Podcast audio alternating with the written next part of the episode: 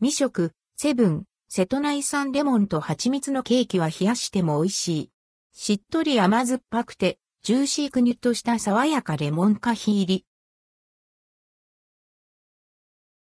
セブンイレブン、瀬戸内産レモンと蜂蜜のケーキセブンイレブンで7月18日に発売された瀬戸内産レモンと蜂蜜のケーキ、税込 149.04 円を食べてみました。暑い季節になるとレモン食べたくなりますよね。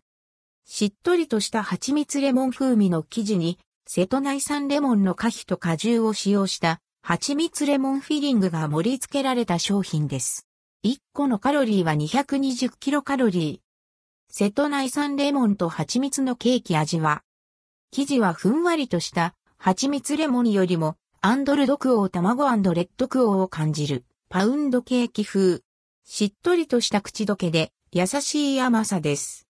真ん中のフィリングはトロンと甘い蜂蜜とキュンと酸っぱいレモンが効いた濃密な味。くにゅっとしたレモン果皮の食感がアクセントになっています。美味しい。お店ではパンの棚に置かれていますが、もはやスイーツですね。